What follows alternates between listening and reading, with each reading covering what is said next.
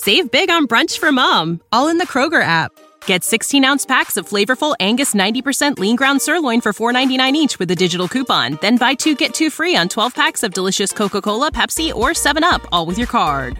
Shop these deals at your local Kroger, less than five miles away. Or tap the screen now to download the Kroger app to save big today. Kroger, fresh for everyone. Prices and product availability subject to change. Restrictions apply. See site for details. With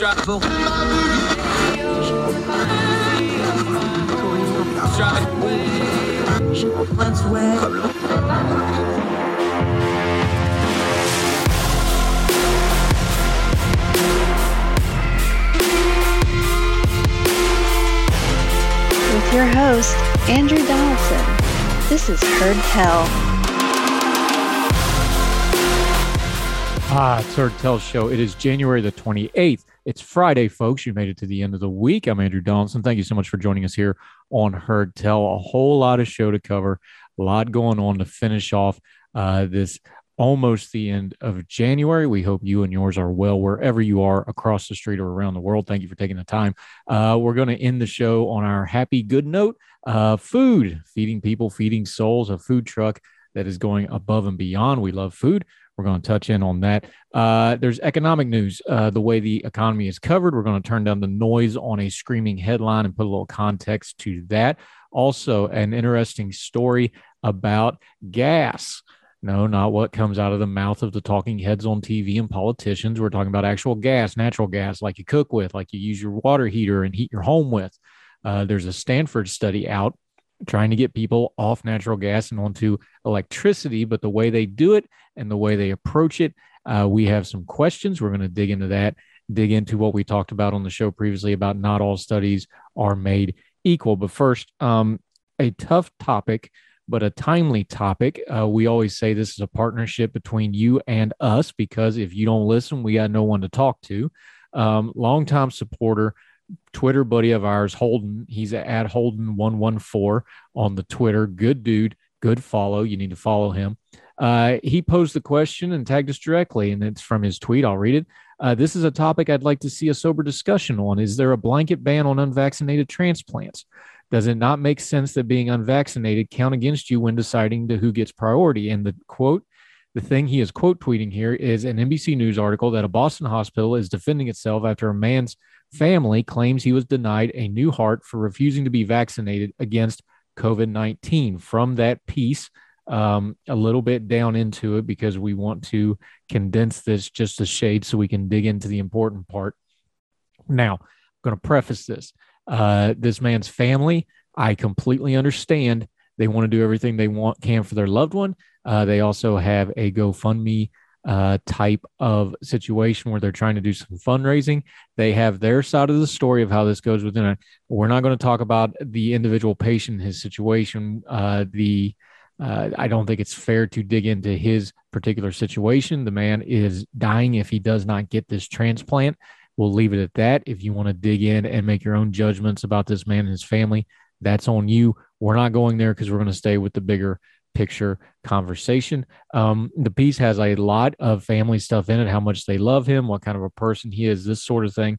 But here's the nut of it. Uh, hospitals said research has shown that transplant recipients are at a higher risk of non transplant patients of dying from COVID 19 and that its policies are in line with the recommendations of the American Society of Transplantation Eh, that's who maintains the list, and other health organizations. Patients also must meet other health and lifestyle criteria to receive donated organs. And it is unknown if DJ Ferguson, that's the individual in question here that came from the tweet that Holden sent us. So transplant centers only place patients on the waiting list whom they deem the most likely to survive with a new organ. Quote, giving the shortage of available organs. We do everything we can to ensure that a patient who receives a transplanted organ has the greatest chance of survival, the hospital says.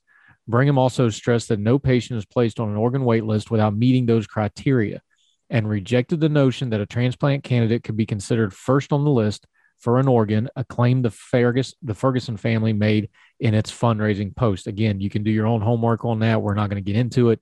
Um, we're going to be sensitive to the situation. Just take everybody's word for it at face value. Quote There are currently more than 100,000 candidates on the wait list for organ transplantation and a shortage of available organs. Around half the people on the waiting list will not receive an organ within the first five years.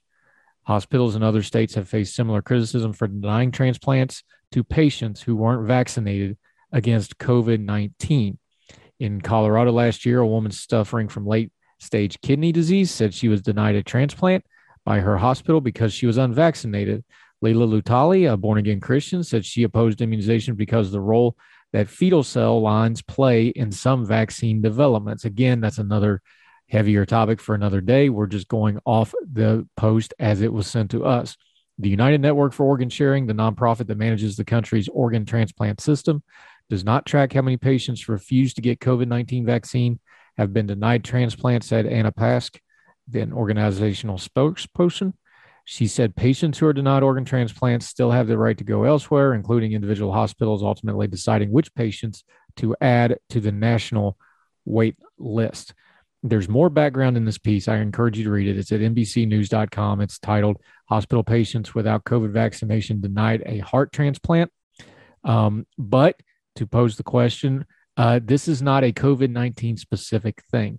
This is a transplant wait list thing. You have to be all the way up on all your current vaccinations. You have to be in a certain state of health to be a viable transplant.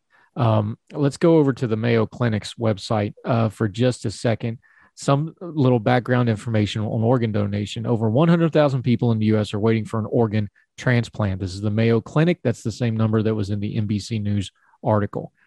Unfortunately, many may never get called to say that a sustainable organ and a second chance at life has been found. It is estimated that every day in the U.S., 20 patients die because they cannot get an organ.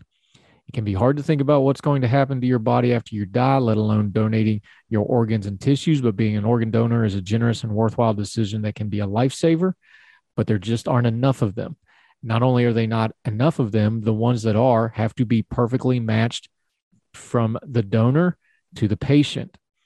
The protocols for the organ donation list are extremely, extremely strict. And they're not just medical matches, there's also psychiatric evaluations. There's also how they take care of themselves. Can they take care of themselves? Do they have a care plan to make the organ as viable as possible?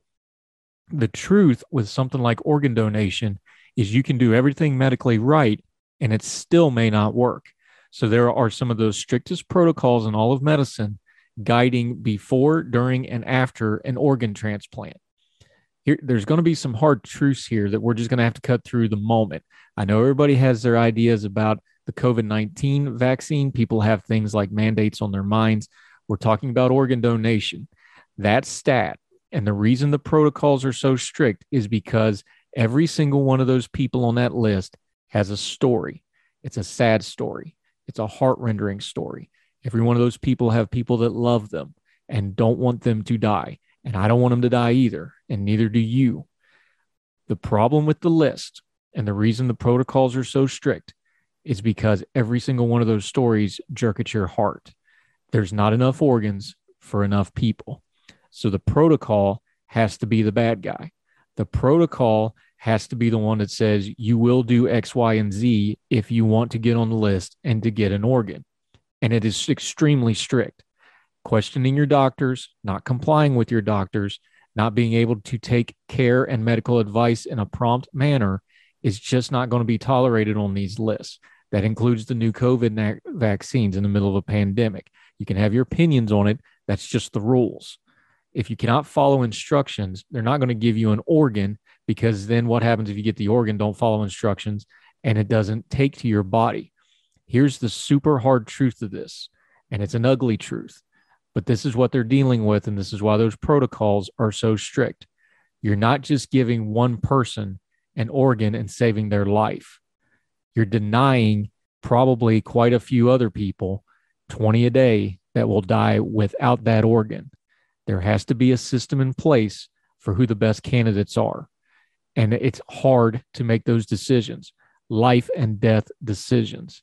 So if you cannot follow something simple, like a vaccination guideline and question that, they don't have time to fool with you. They're going to move on to somebody else because there's 20 other people a day that aren't going to be here the next day if they don't get an organ, and most of them will not. I know that's hard. I know that's grown folk talk. I know it's not fair. That's how it is. So, is it fair to have a blanket vaccine ban for people that they won't get their organ if they didn't get the COVID 19 vaccine, even if they have legitimate questions? I'll be honest, I don't know if it's fair, but those are the rules. And those are the rules in a business and in a medical environment where they have to make split second decisions to try to save lives because those organs, once they take them out, they're only viable for so long. You have to match them, you have to get them where they're going, and you got to get them in the body. They don't have time for the debates that we have online. We should probably have a little bit of humility and leave this one to the experts. And I know we bang on experts, but in this case, they know a lot more than we do. Every single one of those stories is a sad story that renders at your heart. But if you want that organ, you're going to have to follow the rules. It's part of the hardness of life. That's just how it is. We'll do more heard tell right after this.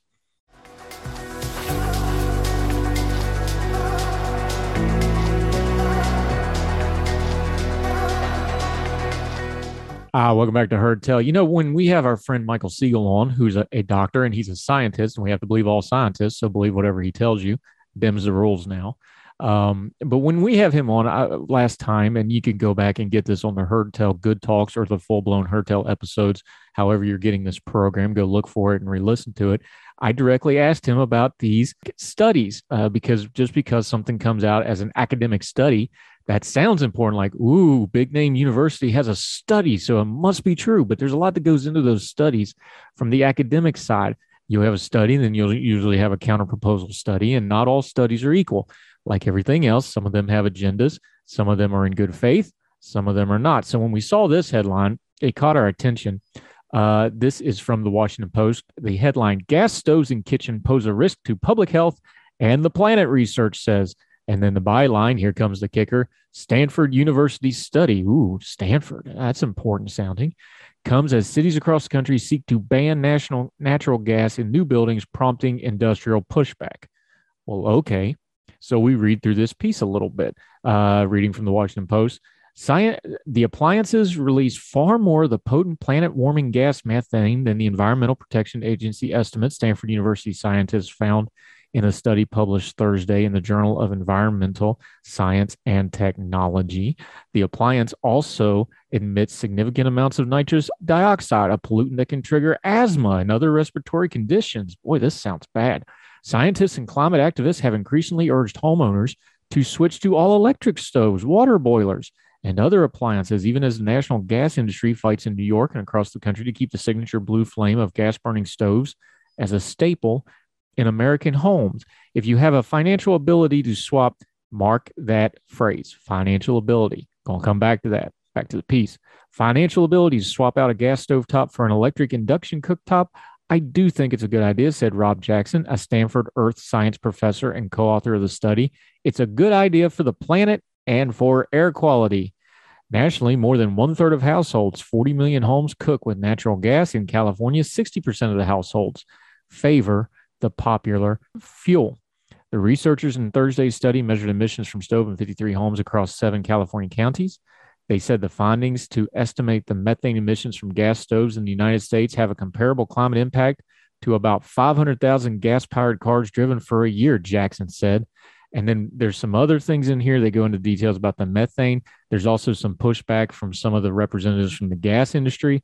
But I want to jump down to the bottom of this article because we have learned what we've talked about. We talk about audience capture. We talk about SEO, search engine optimization, all the stuff they want you to read and they want you to click on is up at the front. All the data you need usually down at the bottom. And well, what do you know? Looky here.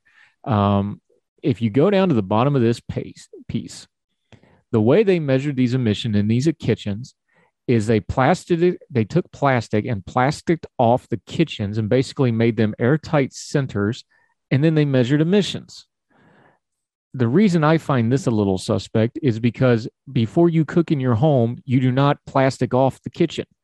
You have ventilation. If your house is up to code, you have some pretty strict ventilation standards for your appliances in your kitchen. And that's before you add in things you can do like opening a window or turning on a fan or having a vent fan or other things. That's not a normal environment. So that makes me a little suspicious of the study. So we were talking about this on Twitter with our friend Michael Siegel, who's a scientist, and he said he didn't really have a problem with the study, but he pointed out something else. Remember that line up there about 500,000 cars? If we would stop doing this, that would be equal to 500,000 cars. And he said on Twitter, he said, that sounds all well and good, except that we have 287 million cars on the road. That's basically a drop in the bucket. Maybe this isn't one of the pressing priorities for home safety and or the environment. If you're worried about climate change things, there's probably bigger fish to fry than this. So that's an interesting point to bring up too. But then Mr. Jackson down at the bottom, get this quote. Remember, we're talking about people that can financially switch from electric to gas. And remember, in most parts of the country, gas is far cheaper than electricity. And if you switch everybody to electricity, the electricity is going to go up because we do not have an ability to create enough electricity for more electricity right now. I'm all for alternate energy, but the tech just ain't there to replace all other forms yet. But down at the bottom, I want you to listen to this from the Washington Post, same piece.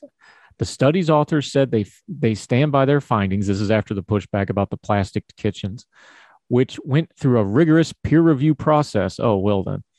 Jackson added that he hopes the conclusions persuade some Americans to ditch gas stoves for induction cooktops, which can boil a pot of water nearly half the time of a conventional burner, despite often costing more upfront. Quote, this is the quote from Jackson, that same guy from the beginning. Some people have an affinity for gas stoves, he said, but if we could just get them to try electric cooktops, they would never go back. I'm sorry, but I know that human nature is undefeated. So even if you're trying to be unbiased and you're trying to be fair and you're trying to do peer reviews and all these other good things, you cannot tell me that these individuals whose stated goal is to get people to switch to electric cooktops from gas cooktops gave this thing a fair shake so that he could make a statement like that. The way they did the study, I find suspect. The way they did their conclusion, I find suspect. His comments, I find suspect. Now, here's the fun thing about data you can still have a completely scientifically sound test, but because of your biases, you can inherently put in the result you want, even having an ethical test just because of that. These are things we need to read past the headlines on because there's something else involved here. That price, that sounds really good to Stanford University researchers, I'm sure, who live in a very expensive, one of the most expensive parts of the country. I'm sure it sounds really good that we could just get everybody to switch. But when you do regulations on things like natural gas and cooktops and in home, the poorest, the most economically disadvantaged folks who are already scraping by, those are costs that they cannot afford and it's easy to put it on a study and it's easy to juice the numbers, but it's everyday working Americans who may have to pay for some bad policy if it wasn't done based on a good faith study. So, Mr. Jackson, I would encourage you. I'm all for you advocating what you want to, but do it in plain speech and understand that just saying if you can afford it isn't just a throwaway line on an academic study. For most people, if they can afford it, is one of the overriding things in their entire life. More Heard Tell right after this.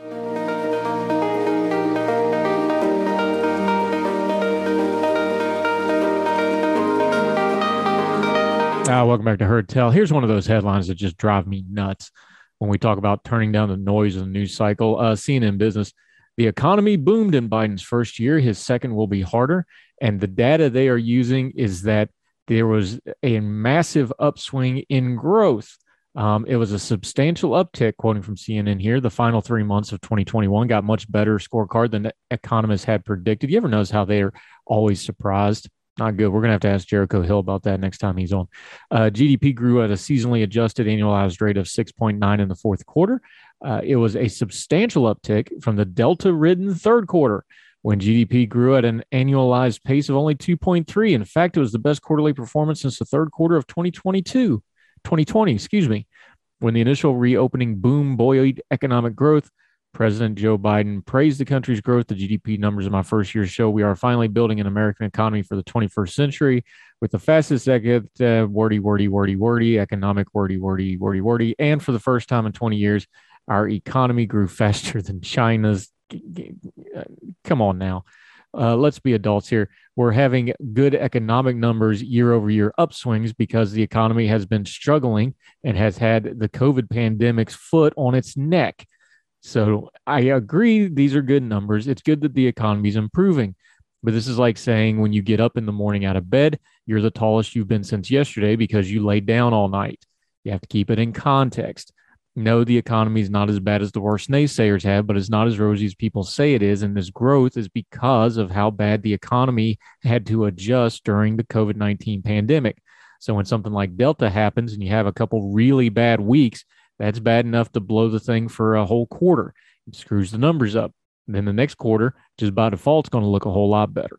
So keep all this economic news in mind, keep it all in perspective. Understand that there's also politics and PR and spin involved. Try to take in good information from economic folks, like we've had on with folks like uh, our friend Jericho Hill, who we'll have back. Um, we've had our friend Dr. Blanco on. Just listen to good folks. Don't panic with all these news stories. Maintain your bearing. Don't be too overly scared of inflation until it's time for panic. And don't be too rosy about how great the economy is, because even though it's good for some folks, it's not good for others. Keep your bearing, keep your perspective, and we'll keep talking about this in a calm and measured and an adult way right here on Heard Tell. More Heard Tell right after this.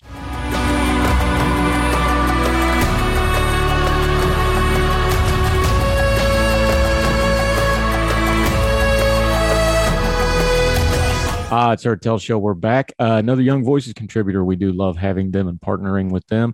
Uh, Travis Nix. Uh, he's a Villanova undergrad. He's now at Georgetown Law.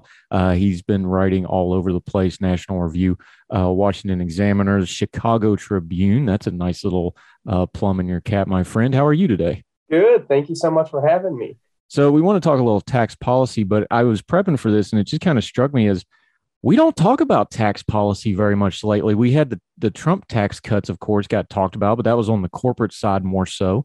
Uh, and other than uh, some really wonky into politics people like me complaining about the SALT debate last year, we just don't talk about taxes much anymore. And that used to be one of the dominant political issues uh, in our day. What happened?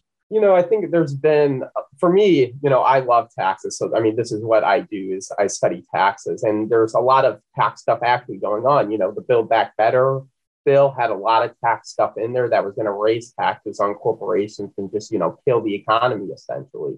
But I think a lot of these culture war issues and social issues have kind of taken over.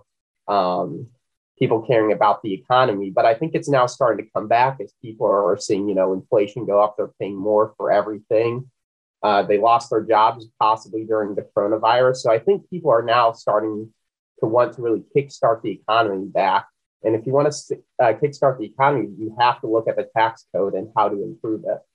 Why do you think we don't equate? Because there's what you know some ac- academics call hidden taxes uh, regulatory taxes uh, you can even argue inflation that we're dealing with right now that's a tax on everybody especially the poorer americans.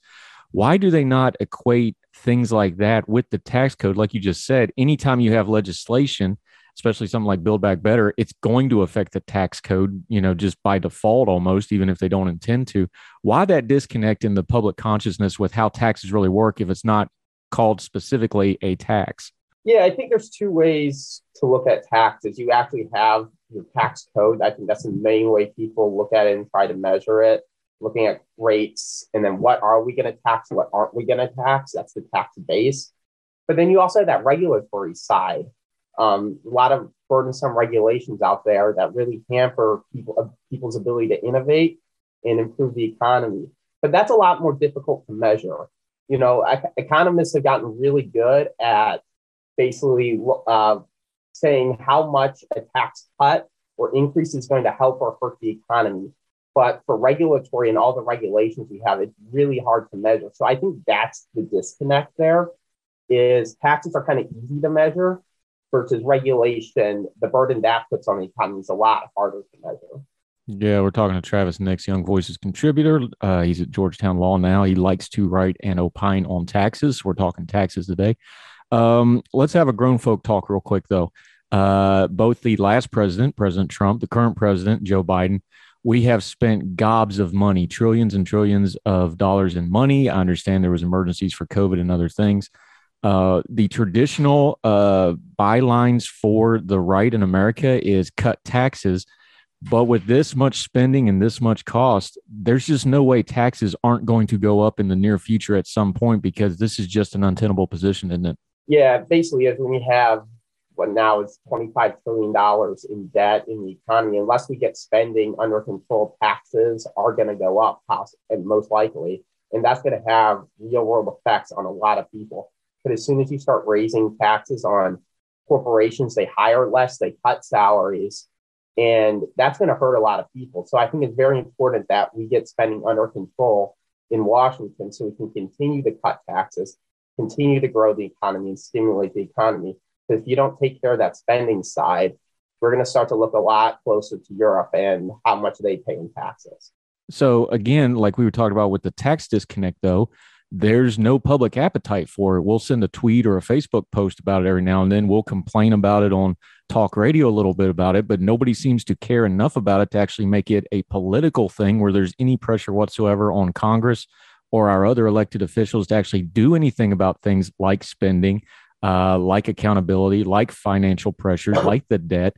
Uh, again, I'll just pose it to you like I did the tax question. Why is that? That's a that's a disconnect where we complain about it, so we know there's a problem, but there's no action being taken on any of it. Because people really love their government benefits. You look at what's driving uh, our budget crisis. It's not um, defense spending and discretionary spending that Congress actually has control. It's entitlement spending. That's Social Security, Medicare, Medicaid. Um, those are people, seniors, they have a lot of voting power. They love their government benefits. And so people want to keep their benefits. So that's why you have the disconnect is they it's a contradictory position because they love all these government programs, but then they also want to cut taxes. You can't do that. And that's how you have the budget um, situation that we have now. That's how we got here people need to realize that um, we need entitlement reform in this country. We need these programs, if they're going to stick around, they need to be narrowly targeted at the poorest Americans and help them. There's no reason a person making three who earned a three hundred thousand dollar salary for his entire career should be collecting Social Security checks. We need to reform these programs so we can continue to get our budget under control, and so we can make these economically productive uh, tax cuts. We talk about things like Social Security, like you just brought up, uh, Medicare, Medicaid. Uh, things like Medicare and Medicaid expansion are very popular. So it goes again, again, another one of those disconnect things you talk about. How much does our tax code and our tax regulation, and frankly, the the Byzantine poor way that we administer taxes in this country, play into that problem? Though, because we we talk about spending, that's just a big generic term we have a lot that we just lose in the way that we actually try to uh, get taxes, the way we try to administer taxes. How much does the tax code play into a problem where people are like, we should be able to take care of seniors and people that can't work? We all agree on that. How much does having a bad tax code and bad tax policy actually affect that fiscally, though? Oh, it, it does significantly. I think one of the biggest problems in the US tax code is our tax base. So that's actually income that we tax. We have a lot of itemized deductions that higher income earners take that are not well targeted and they don't really do much for the economy. For example, the charity tax deduction. You look at the numbers, a lot of people, a lot of Americans don't get the char- charity tax deduction, but they donate to charity anyway because we're good people, we have a good country. And so, what does the charity tax deduction do? It subsidizes charitable givings for the highest earning income Americans. So, that's a whole chunk of tax revenue that we could have that we don't. And then what, what can we use that tax revenue for? Pay down the deficit or cut taxes broadly for the entire population. And then there's other deductions like being able to write off a mortgage, the state and local tax deduction, which is essentially a blue state tax subsidy. So a lot of Democrat states, they have really high state taxes. And what does the tax code allow them to do? Write some of that off.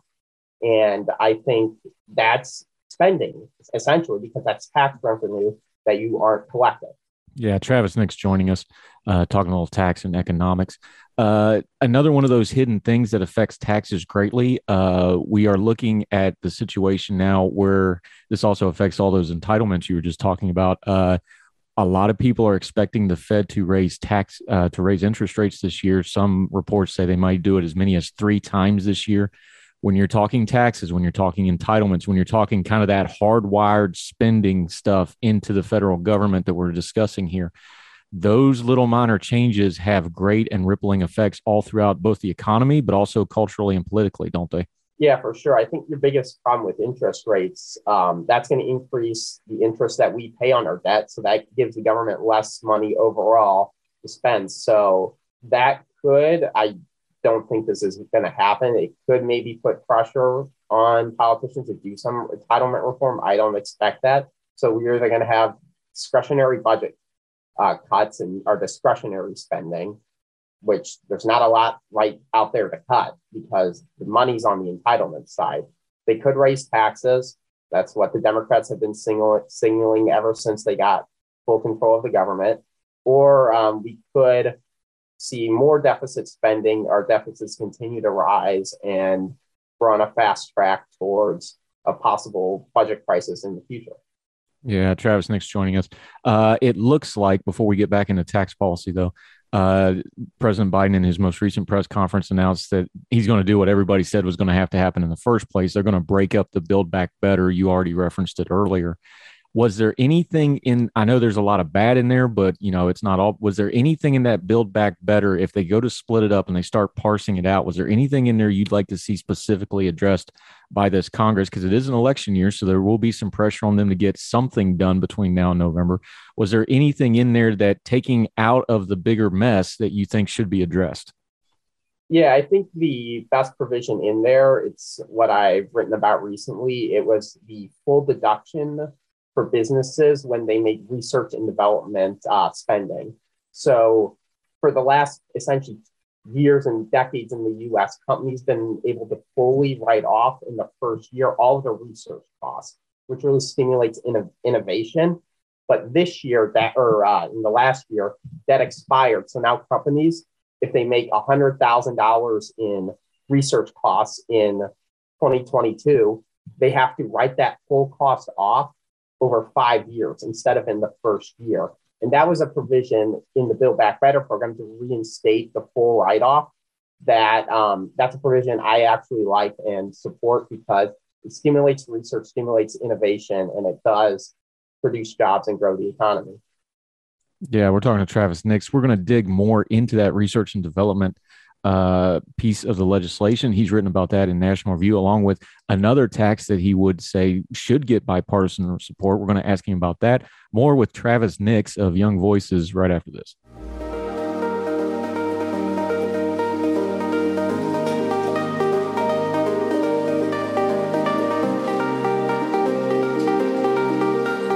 Ah, Heard Tell Show. We're back with Travis Nix, Young Voices contributor, has been writing all over the place. You wrote uh, in National Review, you just mentioned it. Uh, you had two tax proposals uh, that you think are really good ideas, and you also think should be bipartisan ideas. You just mentioned one of them, but I want to dig into a little bit more. Uh, work off the nomenclature, though. R and D, research and development. You mentioned it. You said this is why it's good, but why is that so important for companies, especially innovative companies where uh, things like tech and manufacturing, where their innovation is running ahead of the regulations. Sometimes it's running ahead of regulatory and tax things. Why is it so important to get that R and D, research and development uh, block money up front for these companies? Because it makes it cheaper to invest in research and development, and I think we've seen throughout you know last few decades um, how much the U.S. economy has innovated and changed, and how much that's helped people wages are rising. We that's created numerous new jobs, numerous new companies, and I think it's really good that we need to make it cheaper for these companies to research and come up with these new ideas that improve everybody's standard of living. Also, and you mentioned it in the piece, uh, when these companies that are doing this innovation those are often the companies that are kind of on the leading edge of things like new hires or new training of new workers and things like that. So this actually has a bit of a blast radius that goes beyond just research and development.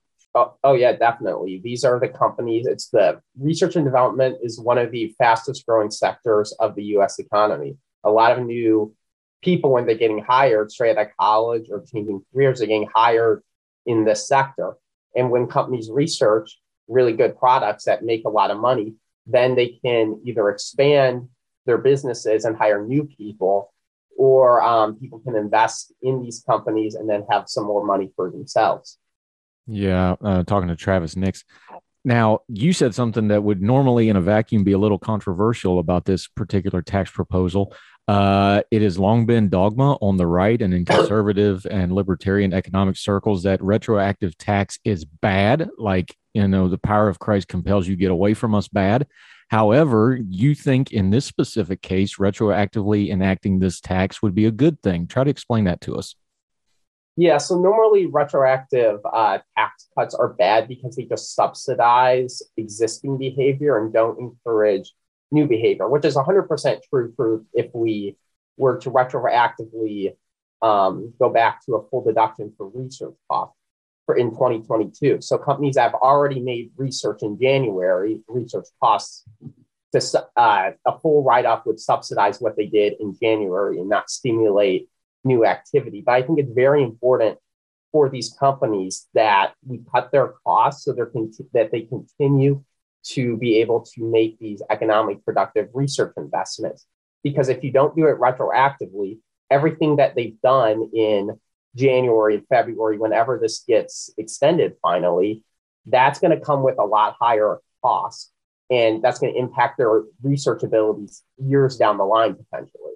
All right, you have another proposal in your piece at uh, National Review. We encourage you to go find it. Uh, Congress's urgent tax needs for 2022. You can read it for yourself. Please do do your own homework, like we always say on this program. Uh, full capital investment deduction. That's a nice big fat word. Uh, explain it to me like I'm five. What are we talking about? Yeah, so this provision's uh, known as full expensing, and what it allows is companies to fully deduct the cost of their capital investments immediately off their income taxes. So these are investments in like machinery, new equipment for employees, and stuff like that. It's basically every uh, investment you can think of other than purchasing a building, uh, essentially. So the reason that this uh, tax proposal is really, really important, it was included in uh, the 2017 tax bill, but it expires at the end of this year. And so we really like this proposal because it encourages companies to invest in their employees, essentially. They're investing in equipment, machines, everything that makes employees more productive. And as we've seen throughout US history, when employees are more productive, their wages go up. One, because they're producing more, that makes them a more valuable employee. And it also empowers them to go up to their boss and ask for wage increases. And all these economic productive investments also increase uh, new jobs. And there are studies out there that this provision could essentially increase GDP by like 4% over the long run. Yeah, let's make that real, real quick though, because you said it's in history. People may not understand. Uh, let's take like the steel industry, for example. The steel industry in America got decimated in the 70s because they were still running 40s and 50s equipment in their steel mills, places like Youngstown, places like Pittsburgh, places like Allentown. I know my family was in Youngstown, you know, uh, Black Monday, for, you know, uh, Youngstown uh, Tube and Steel, they just shut it down because they were running 40s and 50s equipment and never got upgraded we don't even have the ability to do tooling in America now because we didn't upgrade that sector. So dig into that a little bit more because I don't think people realize maybe how vital to especially like manufacturing, especially now that we're talking about tech, we're seeing this now in the ability to make microchips and things like this. How important being able to invest in your own business in machinery and things like that is to industry wise and the greater economy. Yeah, and especially in America, it's, it's very important because we have huge economic competitors out there in China and in other countries where if we don't allow our employees to have the best equipment, best machines, best stuff, what are com- and they're not predict producing enough, what are companies going to do? They're going to go and offshore these jobs to these other countries that can produce things a lot faster and a lot better than they can in America. So we need to make it as cheap as possible in America for companies to build all this new equipment for employees that they're able to use very productively, which will help them keep their jobs and help them keep their paychecks. Yeah, I'm talking to Travis Nix. Okay, on the ledger side of business and economy, if this expires at the end of the year, the fiscal year, what would the actual practical effect be? Is it lost jobs? Is it lost innovation? And, and the thing about this is when we're talking about innovation and machinery, this is things that are projected costs for these companies. These are things they plan out, you know, three, five, ten years ahead of time. What's the practical effect if this lapses? If this lapses, uh, companies are just going to invest less, which is going to have uh, it's not going to affect people's jobs right away. It's not going to affect their wages right away. What it's going to do is if we extrapolate it over time, over like a next 10 year period, and where we don't have a full capital investment deduction, their wages that they earn is going to be less than what they would have earned without um, this provision. And there's going to be fewer jobs in the economy. The economy is going to be less productive and it's going to produce a lot less than it would have if we had a full capital expense deduction. Talking to Travis Nix, um, you end your piece um, with a call for bipartisanship. We, we we understand that it's pretty ugly right now. Again, it's it's an election year, so you know there's not going to be a lot of hand holding, kumbaya kind of stuff out of Congress.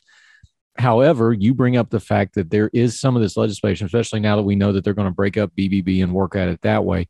Um, you say there's room for some bipartisanship. They could work on the R and D deduction that we're talking about. They could work on the capital investment that we're talking about, and they could maybe pair that with other popular legislation like the child tax credit. Maybe package some of this stuff together. Do you see a bipartisan path forward here, even with a divided Congress in an election year?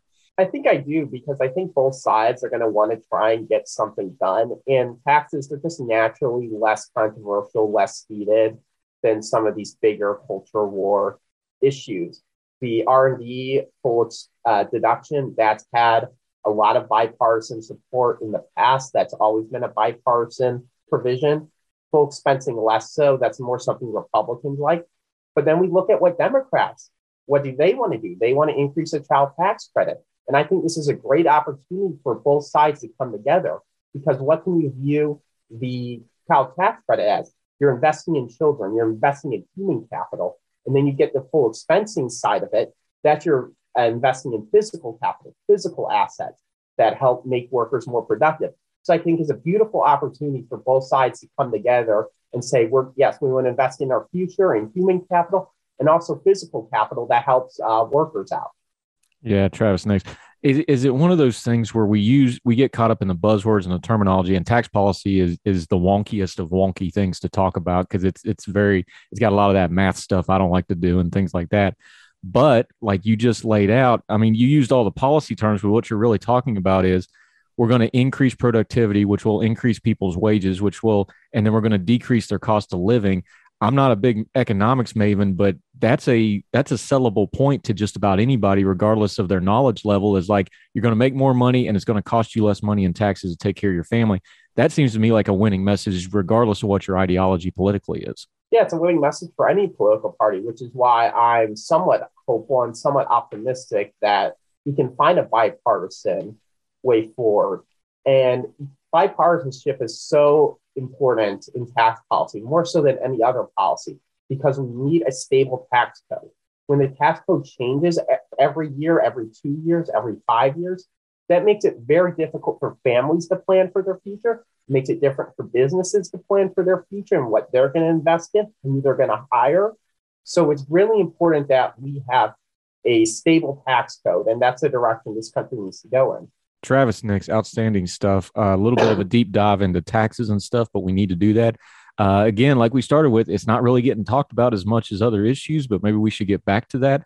Uh, let folks know where they can find you. You're writing all over the place. Uh, of course, your Twitter feed, things like that, your social media. Let folks know how they can find and follow you, my friend. Yeah, the easiest way to connect with me is on Twitter at tnix113.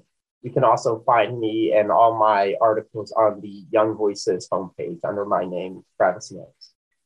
Fantastic. And he is one of them bilingual people. He can even do this for us in Spanish, but we won't put him on the spot today for that. Uh, Travis Nix, great job, buddy. Appreciate the insight. Looking forward to talking to you again in the future. Maybe uh, later on as they start busting up this uh, Build Back Better bill, we'll talk and get some updates on this. Yeah, great. Thanks so much for having me on. I appreciate your time, sir.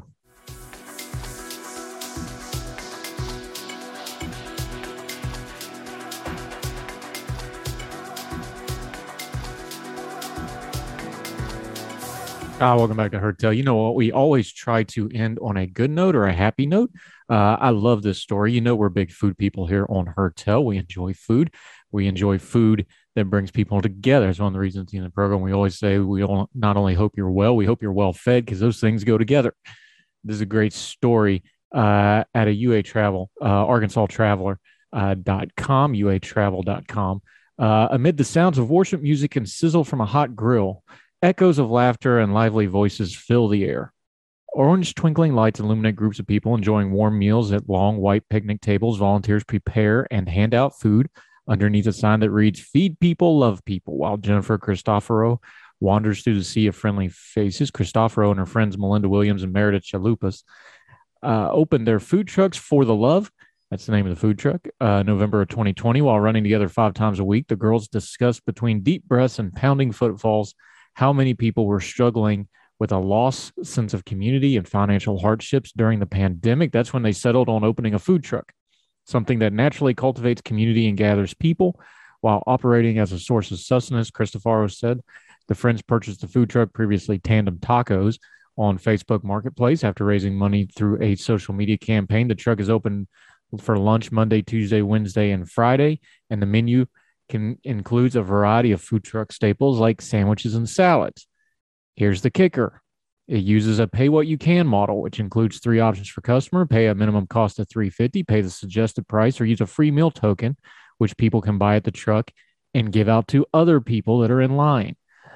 Thursdays at the truck, neighborhood nights during which anyone in the community can gather at 501 Southwest A Street in Bentonville, Arkansas, famously home of Walmart for 5:30 to 6:30 for a free meal. The owners want people to come out to the neighborhood nights whether or not they are physically hungry because they think everyone is hungry for something. This could be a sense of community, a friend, or a chance to feel and seen heard. Cristoforo says, We feed people and we love people, and that's really what we want to do. We can't really fix anything or solve anything, but we can give you a hot meal and a warm hug and listen to you. The meals served neighborhood nights vary from week to week. Past meals include burgers, tacos, and a Thanksgiving meal. Cool story. Uh, there's pictures here. They took an old food truck. Uh, they just set out picnic tables, started serving people food. They do do it for a profit. But that's a cool thing where you can buy a token, give it out to somebody else, and pay it forward that way. Uh, we have often said food is a good way to bring people together. So love covering stories like that. So that's going to do it for Heard Tell. Uh, it's Friday. It's the end of the week. So we will be back on Monday. But if you're subscribed on YouTube or on any of the podcasting platforms. There's plenty of Heard Tell to go back through in case you missed anything. Remember, we have two different options now. On the YouTube platform, we have the Good Talks playlist. That's just the interview portions of the show. And we have started to add those to the podcasting platforms at all. So when you're scrolling through the podcast service, whichever one you're using, iTunes, Spotify, Google, iHeartRadio, we're on all the major ones and some that I didn't even know existed until we got put on them. Uh, look for anything marked good talks. Those will be the interview portions uh, and then the full shows of Heard Tell as well. And we appreciate you giving us the most precious thing you have, your time. We will always respect it and try to give you something worthwhile. So, in the meantime, wherever you are, across the street or around the world, we hope you're well. Hope you're well fed. We'll talk to you tomorrow on Heard All the music on Heard Tell is provided under a Creative Content license from MonsterCat.com.